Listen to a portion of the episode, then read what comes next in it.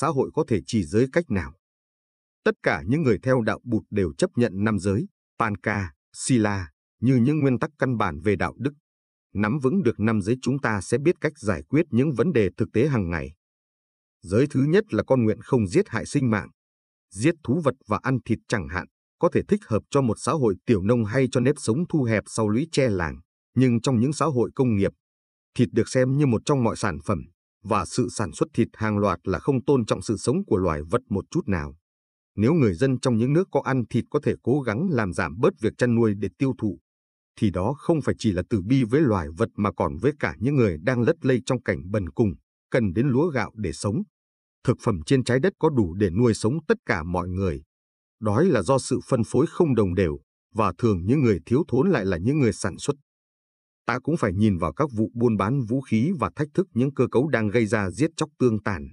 Sự giết hại tràn ngập cuộc sống đương đại, các cuộc chiến tranh, các xung đột về chủng tộc, việc chăn nuôi để cung cấp cho thị trường của con người, và việc sử dụng các loại thuốc trừ sâu độc hại. Làm sao ta có thể cưỡng lại dòng chảy ấy và giúp tạo nên một xã hội không bạo tàn? Giới thứ nhất và những công năng hướng thượng của nó có thể được áp dụng như thế nào để kiến tạo một thế giới công bằng và nhân ái? Tôi sẽ không tìm cách trả lời những câu hỏi này. Tôi chỉ muốn nêu chúng ra để chúng ta cùng suy gẫm. Giới thứ hai là con nguyện không trộm cắp. Trong kinh truyền Luân Thánh Vương Sư Tử Hống Kakavati Sihanada Sutta, Bụt nói rằng một khi nhà vua để cho sự nghèo đói xảy ra trong nước, người dân sẽ trộm cắp dài dài để sống. Tránh mạng gắn liền với công bằng kinh tế. Chúng ta phải bỏ công dốc sức để bảo đảm có được công ăn việc làm hợp lý cho những người có khả năng lao động. Chúng ta cũng phải chịu trách nhiệm về sự trộm cắp ẩn tiềm trong các hệ thống kinh tế của chúng ta. Sống nếp sống tránh mạng và giản dị một cách tự nguyện vì thương xót vạn loài và từ bỏ việc đuổi theo danh, lợi quyền hành là tự đặt mình vào thế đối kháng với sự bạo tàn từ trong cơ cấu của tình trạng áp bức hiện nay. Nhưng sống cuộc sống giản dị tự nguyện liệu đã đủ chưa nếu ta không đồng thời ra sức lật đổ những cơ cấu đang buộc bao nhiêu người phải sống trong cảnh nghèo nàn bất đắc dĩ. Sự thiết lập một trật tự công bằng trong nền kinh tế quốc tế là một phần thiết yếu và có tính hỗ tương trong việc xây dựng một thế giới hòa bình. Sự bạo tàn trong mọi hình thức, đế quốc, dân sự và giữa người với người đều lập căn cứ trên khát vọng chung về tiềm năng kinh tế và quyền lực chính trị. Mọi người nên được khuyến khích nghiên cứu và luận bàn về một trật tự mới trên thế giới từ viễn cảnh của đạo Bụt, lấy đó làm tiêu chuẩn để xét các mô hình phát triển là thích hợp hay không thích hợp. Sự tiêu dùng là hợp lý hay sai lầm, việc khuyến mại là chân tránh hay bất tránh, sử dụng hợp lý hay làm suy thoái tài nguyên thiên nhiên, và những biện pháp làm vây đi những bất hạnh của cuộc đời quan điểm của người theo đạo bụt như thế nào về một đạo đức mới trong phạm vi quốc gia và quốc tế. Nhiều nhóm thiên chúa giáo đang nghiên cứu trường hợp của các công ty liên quốc gia và hệ thống ngân hàng quốc tế. Chúng ta nên học hỏi và sử dụng những khám phá từ phía họ. Giới thứ ba là con nguyện không tà dâm. Cũng như những giới khác, chúng ta phải thực tập giới này trong chính đời tư mình, đồng thời không lợi dụng hoặc hại người khác. Thêm vào đó, ta còn phải xét lại các cơ cấu xã hội thiên vị đàn ông cũng như sự bóc lột phụ nữ khắp nơi trên thế giới. Những cơ cấu của tham lam, thù hận và si mê với tính chất phụ quyền có liên hệ đến sự bạo tàn trên thế giới. Chủ nghĩa quân phiệt hiện đại cũng liên quan mật thiết với chế độ phụ quyền. Sự tu tập trong đạo bụt hướng tới sự phát triển những con người toàn diện và quân bình, vượt thoát được những lề lối suy nghĩ, nói năng và hành xử đã huân tập từ xã hội về thế nào là nam, nữ, tiếp xúc được với cả hai khía cạnh ấy nơi chính con người mình. Giới thứ tư là con nguyện không vọng ngữ. Chúng ta cần nhìn kỹ lại các phương tiện truyền thông đại chúng, nền giáo dục và những kiểu thông tin quyết định cách chúng ta nhận thức thế giới. Phật tử chúng ta đi sau xa những anh chị em Hồi giáo và Thiên Chúa giáo về phương diện này. Các cơ quan giáo dục Hồi giáo P. Hàn Thần ở Nam Dương áp dụng những nguyên tắc Hồi giáo cổ truyền trong bối cảnh hiện đại để dạy những người trẻ sự thật về thế giới và dự phóng một viễn tượng tương lai chín người phái Quaker có phép thực tập nói lên sự thật với bực quyền hành. Ta chỉ có thể thoát khỏi căn bệnh nói dối có hệ thống nhan nhãn trong hiện trạng xã hội nếu chúng ta cùng nhau cam kết nói lên sự thật. Phẩm cách con người phải được chú trọng hơn là việc khuyến khích sự tiêu thụ cho đến độ con người ham muốn nhiều hơn là họ thực sự cần. Lấy sự trung thực làm nguyên tắc chỉ đạo, bậc đại học phải có các nghiên cứu về việc đặt giới hạn cho các tuyên truyền chính trị và quảng cáo thương mại dù vẫn không quên những giá trị quý báu của tự do ngôn luận và tự do báo chí. Nhưng nếu chúng ta không mở được những đường lối truyền thông mới thay thế cung cách loan truyền những điều dối trá và phóng đại hiện thời, thì chúng ta sẽ không thể vượt qua được tình trạng nhồi sọ đang diễn ra khắp nơi nhân danh an ninh quốc gia và ấm no vật chất. Giới thứ năm là con nguyện không tiêu thụ sản phẩm có độc tố làm che mờ tâm trí và cũng nguyện giúp cho người khác không làm tối mờ tâm trí của mình. Trong đạo bụt, tâm sáng tỏ là một viên ngọc quý. Chúng ta phải nhìn vào nội tâm và thực sự đối phó với những nguyên sâu xa của nạn nghiện rượu và lạm dụng ma túy. Đồng thời, chúng ta phải kiểm tra các kỹ nghệ sản xuất rượu và ma túy để nhận diện được căn cứ quyền lực của họ. Chúng ta phải lật đổ các thế lực khuyến khích sự say xưa, nghiện rượu và nghiện ma túy. Đây là một vấn đề liên quan đến hòa bình và công bình quốc tế. Nông dân ở những nước thế giới thứ ba trồng bạch phiến, ca cao, cà phê và thuốc lá bởi vì hệ thống kinh tế đã khiến cho họ không thể sống nổi nếu họ trồng lúa hay trồng rau. Những côn đồ có súng đóng vai trò trung gian cho họ, và đó thường là những du kích dân tộc. Những kẻ cướp đội lốt chính trị, quân đội riêng của các chính trị gia khuynh hữu, hay một thứ cách mạng gia nào đó Cơ quan tình báo trung ương của Hoa Kỳ CIA buôn ma túy ở Việt Nam, du kích quân Miến Điện buôn ma túy và những nhà cách mạng Nam Mỹ buôn ma túy. Những cuộc chiến tranh toàn diện, như chiến tranh Á Phiện, đã được gây ra bởi các chính phủ muốn duy trì việc buôn bán ma túy 10. Không kém phần nghiêm trọng là sự cưỡng bức kinh tế trong việc ép nông dân phải trồng các loại cây xuất cảng như cà phê hay trà và trong việc bán tống bán đổ những thuốc lá thặng dư cho người tiêu thụ ở các nước thế giới thứ ba bằng những chiến dịch quảng cáo ảo ạt. Ma túy và tội ác lan tràn trong các nền văn hóa đã bị làm cho què quặt bởi sự phân bố bất bình đẳng tài sản trong xã hội, nạn thất nghiệp và sự chán ghét nghề nghiệp. Việc Reagan và Bush dùng quân đội Hoa Kỳ để chống nạn buôn bán ma túy rốt cuộc cũng vô nghĩa như chiến dịch chống nạn nghiện rượu trong giới công nhân của Gorbachev. Cả hai cách giải quyết đều nhắm vào ngọn triệu chứng mà không nhắm vào gốc nguyên nhân của bệnh. Theo đạo bụt thì giải pháp duy nhất có hiệu quả cho những vấn đề này có thể xảy ra trong sự thay đổi toàn diện những giá trị của con người. Những giáo lý đạo đức căn bản này ứng hợp với chúng ta như những cá nhân và như những thành viên của xã hội. Những ý kiến của tôi về năm giới và làm sao để áp dụng năm giới vào tình trạng thế giới hiện nay chỉ được khơi ra như một bước mở đầu. Tôi mong rằng những vấn đề này sẽ tiếp tục được bàn thảo. Chúng ta cần một nền tảng đạo đức cho cách ăn ở và cách giải quyết vấn đề của chúng ta.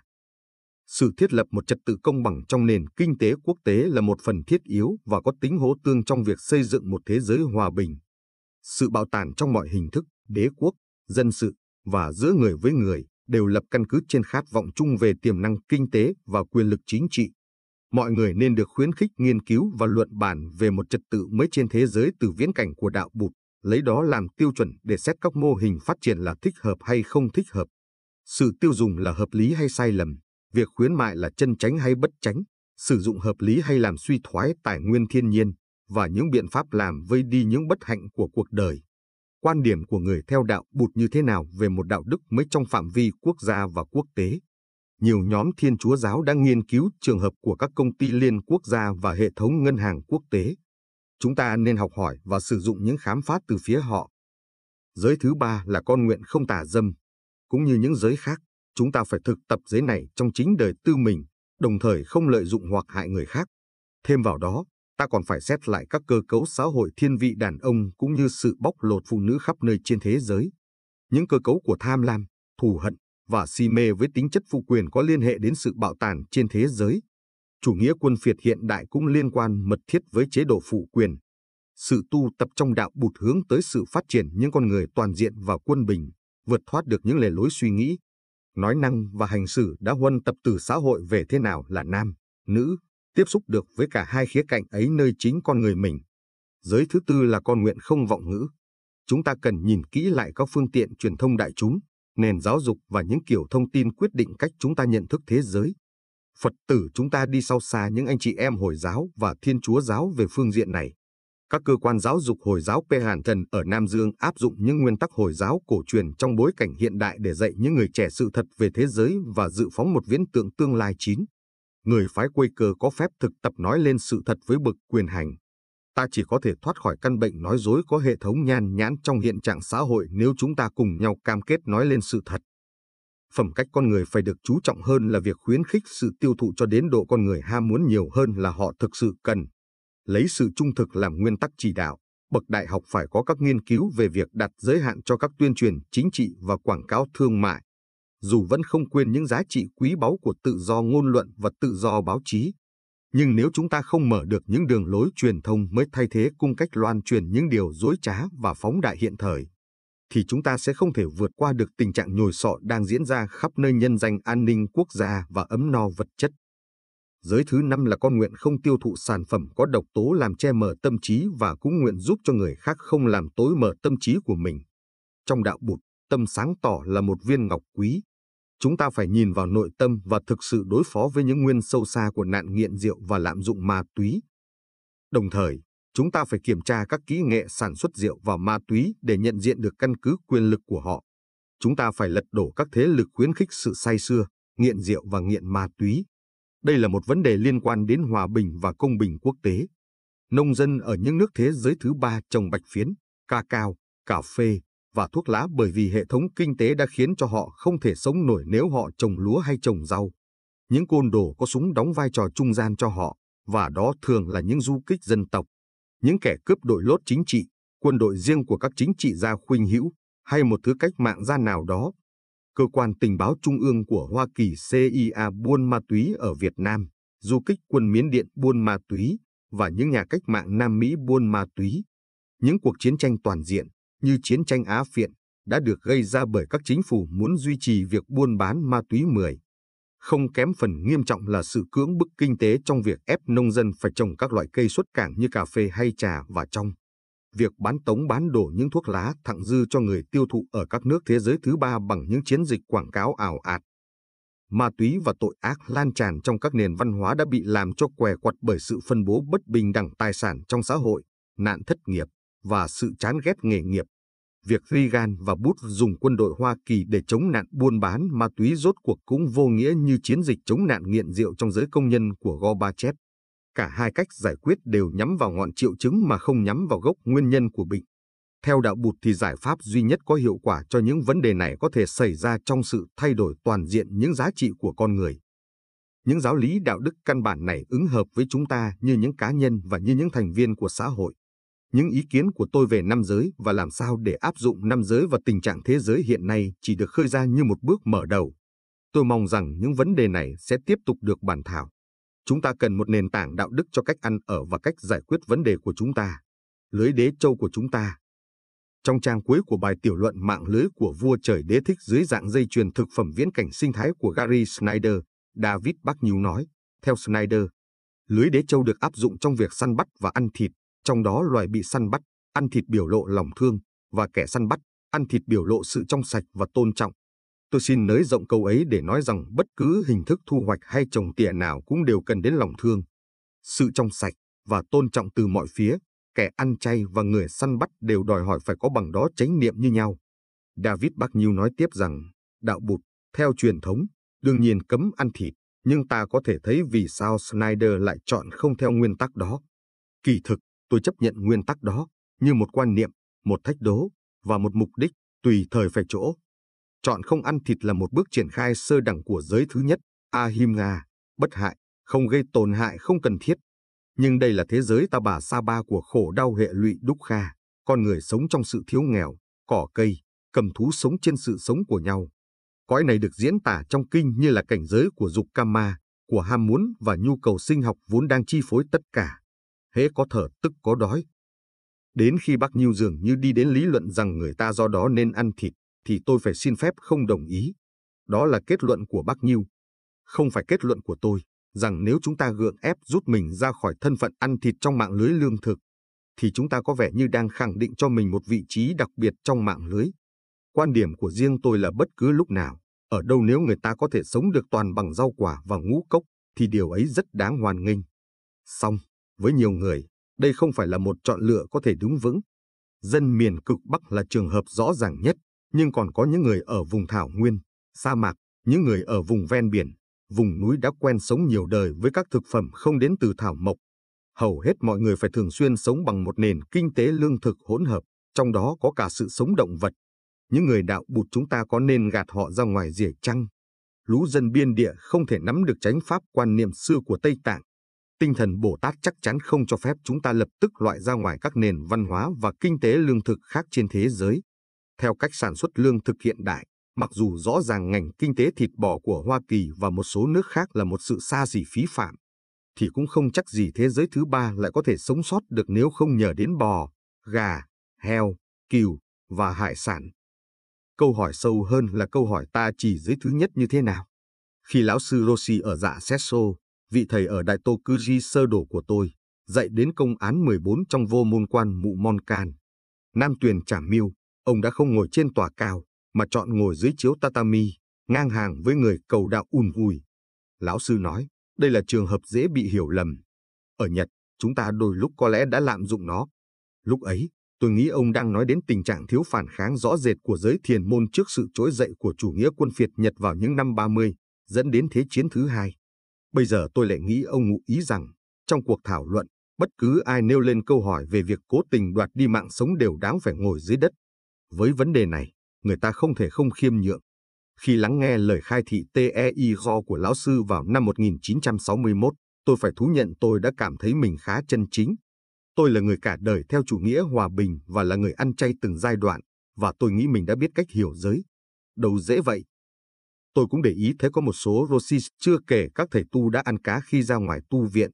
Có lần tôi đang viếng chùa của một Roshi gần núi Fuji, tôi đã hỏi ông, tại sao có một số thầy tế và thầy tu ăn cá thịt. Ông đã trả lời rất ngon lành, một thiền giả phải có khả năng ăn được cứt chó và uống được dầu hôi.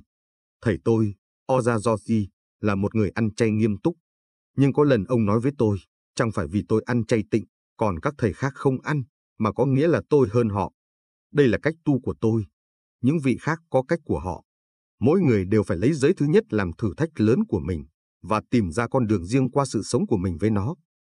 Tôi không phải và cũng chưa bao giờ là người đi săn theo nghĩa người ta thường gọi. Tôi vẫn đang là một học trò săn bắt và thu thập các nền văn hóa và vẫn cố tìm hiểu vai trò cơ bản của con người trong khi quán chiếu kinh nghiệm đánh phá hàng nghìn năm của nhân loại. Tôi đã từng giết vài con vật trong sự quá khích để được bảo đảm. Trong hai lần, tôi đã hạ những con hươu bị những kẻ đi săn giải trí làm bị thương và lang thang quanh quãng rừng của chúng tôi trong tình trạng đó.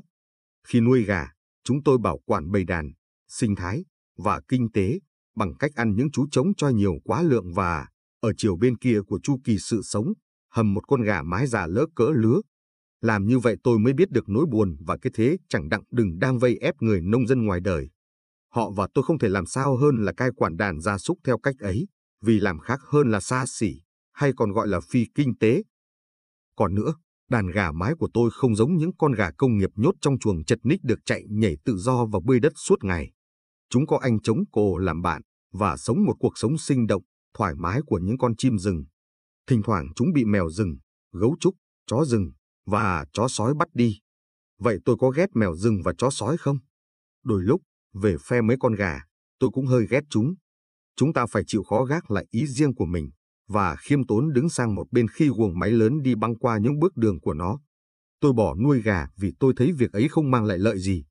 Những đàn gà sung sướng được thả lỏng không sao cạnh tranh nổi với ngành sản xuất trứng công nghiệp, nơi những con gà bị biến thành những kế máy đẻ nhưng được bảo vệ khỏi họa mèo rừng. Trong thâm sâu, tôi thấy mình khó mà chấp nhận việc thuần hóa chim, thú, bản chất hoang dã, độc lập của chúng bị tước đoạt quá nhiều. Còn với thịt hươu nai, bao nhiêu năm nay vài gia đình trong vùng này đã tận dụng kỹ lưỡng xác hươu nai vừa bị xe cộ cán chết dọc đường thay vì để thịt phí bỏ. Thế nhưng, để xác ấy cho kên kên hay dòi bỏ ăn thì đâu phải là phí bỏ. Chỗ chúng tôi ở, nghề vườn tược không được tốt mấy, nhưng rừng rậm lại mênh mông. Sự phân biệt đơn giản giữa ăn chay hay ăn mặn quả là quá đơn giản. Dân cư một số vùng, đặc biệt ở Ấn Độ và Đông Nam Á, là những người ăn chay tự nguyện. Hầu hết phần còn lại của dân chúng các nước thế giới thứ ba là những người ăn chay bán phần, do không đủ cá thịt. Người Mỹ, Úc, Tân Tây Lan và một số người châu Âu là giới đại tiêu thụ thịt của thế giới hiện đại. Ở các nước đã phát triển, giới ăn chay thường là những thành phần có học thuộc giai cấp được ưu đãi. Phần lớn Phật tử Bắc Mỹ không có nhu cầu ăn thịt và tôi cũng không khuyên họ nên ăn thịt bao giờ. Thay vào đó, có lẽ họ nên tìm hiểu thêm nền kinh tế lệ thuộc vào nhiên liệu và nền nông nghiệp sản xuất rau quả và ngũ cốc bằng cách làm suy thoái đất, nước, không khí và gây nguy hiểm cho sức khỏe những người di dân làm công với đồng lương rẻ mạt. Thực vậy, chúng ta đều nên tìm những phương cách sản xuất lương thực khác để thay thế. Cách đến với thực phẩm của riêng tôi là tò mò và biết ơn. Tôi muốn biết thức ăn của mình đến từ đâu và là gì, thảo mộc hay động vật. Đậu bắp thuộc họ cần Hibiscus, xuất xứ từ Phi Châu. Cà chua, thuốc lá, khoai tây, cà tím giống Nhật Nasubi, Ấn Độ Brinjan hay Pháp Aubergine và cả độc dược đều cùng là họ nhà cả so lở Anaceae với những bông hoa hình phễu. Những sự thật này làm tôi thấy biết ơn hơn. Cả nhà tôi đều nói lời tạ ơn và thực tập quán nguyện về thức ăn trước bữa, như được thực hiện trong các kỳ đả thất xét xin trong phần kết của quyển sự hành trì của hoang dã. Với tiêu đề ân điển, tôi có viết một đoạn về nói lời tạ ơn. Vậy thì tại sao, với tư cách một hành giả trong đạo bụt, tôi lại làm thơ, viết văn về những người đi săn, những người cắt cỏ nuôi gia súc và về dây chuyền thực phẩm? Là vì trên bình diện vật lý giới thứ nhất là căn bản và sự sống của chúng ta, theo góc độ thực phẩm, là câu hỏi hàng đầu của ngành kinh tế và sinh thái. Thực phẩm là lĩnh vực trong đó ta mỗi ngày khám phá việc gây tổn hại của mình đối với thế giới, cũng như cách ta đối phó với việc này. Hẳn nhiên, đơn giản dừng lại đó và bảo rằng đời là bể khổ còn chúng ta đều vô minh sẽ không phải là cách giải quyết. Thay vào đó, chúng ta đòi hỏi phải tu tập. Trong quá trình tu tập, chúng ta sẽ không thay đổi thực tại, nhưng chúng ta có thể chuyển hóa chính mình. Mặc cảm tội lỗi và trách móc bản thân không phải là hoa trái của sự thực tập, nhưng ta có thể trông chờ một cái nhìn thoáng rộng hơn. Cái nhìn thoáng rộng là cái nhìn có thể công nhận niềm đau đang có mặt cũng như cái đẹp của thực tại tương quan chẳng chịt này. Chính sự nhận thức này, phần nào, là những gì mà hình ảnh lưới đế châu cố gắng biểu thị. Cho đến nay, chính những nền văn minh sơ khai còn tồn tại trên thế giới, đặc biệt nơi những người thợ săn và hái lượm. Thật nghịch lý, lại là nơi người ta biểu hiện lòng biết ơn của mình đối với trái đất và muôn loài một cách thâm thúy nhất. Phật tử chúng ta cần phải học nhiều vì lẽ đó. Những điều tôi vừa nói trên, không một điều nào nên bị xem là sự hợp thức hóa hay bảo chữa cho việc phá giới. Như Ryo Imamura 18 gần đây có viết, trong đạo bụt, không có cái gọi là cuộc chiến tranh có chính nghĩa. Nếu thấy mình đang đi ngược giới bất hại trong một tình huống quyết liệt, giết hoặc gây thương tích cho ai, để tự vệ chẳng hạn, chúng ta cũng chớ tìm cách biện minh cho hành vi ấy. Chúng ta chỉ có thể nói, đây là quyết định của tôi, tôi rất tiếc sự việc đã xảy ra như vậy, và tôi chấp nhận mọi hậu quả có thể xảy ra. Giới là giới, đóng vai trò của kim chỉ nam, thước đo, lý tưởng và công án. Giới không phải là một lệ luật hiểu theo nghĩa đen như một trong mười điều răn của Chúa. Không tước đoạt sự sống hay không làm hại là điều không thể nào giữ được một cách tuyệt đối. Những người kỳ na giáo gian ở Ấn Độ đã cố giữ giới bất hại Ahimsa theo nghĩa đen bất kể logic. Và những kẻ trong sạch nhất trong họ đã mở đầu một tông phái lấy việc nhịn đói cho đến chết là một hành động đạo đức. Nhưng đây là sự bạo hành đối với thân thể của chính mình. Mỗi sinh vật đều tác động đến từng sinh vật khác. Thuyết gia Win phổ cập với sự nhấn mạnh vào quá trình chọn lọc tự nhiên loài nào thích nghi thì sống sót, đã hiểu câu trên theo nghĩa thiên nhiên là một bãi chiến trường cạnh tranh đẫm máu, thiên nhiên đỏ ngầu nanh vuốt như người châu Âu ưa trích dẫn. Quan niệm này ngầm nâng con người lên vị thế đứng cao hơn những thành phần khác của thiên nhiên về mặt đạo đức. Gần đây khoa học sinh thái, với những luận chứng về sự cùng tiến hóa, sự cộng sinh, sự giúp đỡ hố tương, tính tương liên, tương đối suốt mọi hệ thống tự nhiên, đã dạy chúng ta thái độ khiêm tốn trong vấn đề tính đặc biệt của loài người. Khoa học sinh thái cũng dạy chúng ta rằng sự hiểu biết của chúng ta về những gì có hại và không có hại trong lĩnh vực thiên nhiên hoang dã còn quá thô thiển. Do vậy chúng ta chớ vội theo phe kẻ săn mồi hay vật bị săn, các loài cây xanh tự dưỡng hay các loài bọ, nấm ký sinh, sự sống hay cái chết. Thầy Nhất Hạnh đã có lần nói tại một buổi họp mặt các nhà lãnh đạo hội ái hữu Phật tử cho hòa bình, Buddhist Peace Fellowship, ở Tafajara Zen Mountain Center rằng chúng ta nên biết ơn từng biểu hiện bé nhỏ của bất hại, Ahimsa, dù bắt gặp nơi đâu trong cuộc đời. Tôi tin thầy nói rằng nếu một vị sĩ quan trong cuộc chiến cầm quân với ít nhiều tinh thần bất hại, thì điều ấy đáng được tán thán. Đó là cách hiểu của tôi, rằng mỗi người chúng ta phải tự tìm cách riêng của mình để thực tập giới bất hại, trong phạm vi rộng rãi của những điều ta có thể làm. Biết rằng sẽ không có gì hoàn toàn trắng trẻo cả, và cho dù bất cứ chuyện gì xảy ra, cũng không theo đuổi mục đích rằng mình phải đúng. Đây thật sự là công án sống còn của ta. Đó là vì sao tôi đã chú giải giấy này, trong tinh thần đại thừa, như không gây tổn hại không cần thiết. Người ta có thể tự hỏi không biết đối với loài mèo rừng thì sự trì giới bất hại, ahimsa, trong Phật cảnh của chúng, sẽ ra sao? Như lời thiền sư đạo nguyên, do ghen, nói, loài rồng xem nước là lâu đài, thì với loài mèo rừng, rừng có lẽ là một jikido, thực đường, Sang trọng trong đó chúng thì thầm các bài kệ, gathas, lặng lẽ biết ơn loài chim cút, chia sẻ, trong tâm tưởng, phần ăn với dạ xoa và quỷ đói. Người học bụt không nên giới hạn vào những quan điểm của con người khi học về nước, và thế giới đối với loài chim cút sẽ như thế nào. Tôi chỉ biết điều này, khi chết, nỗi khổ và cái chết ấy là của riêng tôi, và tôi hy vọng mình sẽ không đổ lỗi cho con cọp hay ung thư, hay gì gì đi nữa. Đã làm tôi ngã xuống. Với con cọp, tôi sẽ chỉ yêu cầu, làm ơn đừng phí phạm, và có thể cùng gầm gừ chung với nó. Khi bắt gặp một chiếc đũa bị vứt bỏ trong cống rãnh, vị thầy sẽ của đệ tử rằng, chú đã làm rồi đời chiếc đũa. Chúng ta có thể nhìn vào chiếc đũa bị phí phạm và biết nó đã bị xử tệ như thế nào. Và câu này cũng đáng được thêm vào, chú đang giết rừng già, bởi vì việc sử dụng một cách đại trà loại đũa dùng một lần rồi bỏ ở Nhật và Mỹ đã cho thấy điều ấy. Vị thầy có biết bước kế theo? Không hẳn. Áp dụng tình thương tích cực đối với muôn loại ở nước Trung Hoa Phật giáo thường có nghĩa là làm lễ phóng sanh cho cá, chim bị bẫy bắt. Lòng từ bi đối với những mảnh đời riêng chỉ là một phần của câu chuyện. Nước Trung Hoa Phật giáo đã buộc phải chứng kiến sự tuyệt chủng đáng kể của các loài và sự mất rừng hàng loạt trong khoảng thời gian giữa thế kỷ thứ 5 và thứ 15. Ấn Độ thì đã mất đi phần lớn rừng từ trước thời cận đại.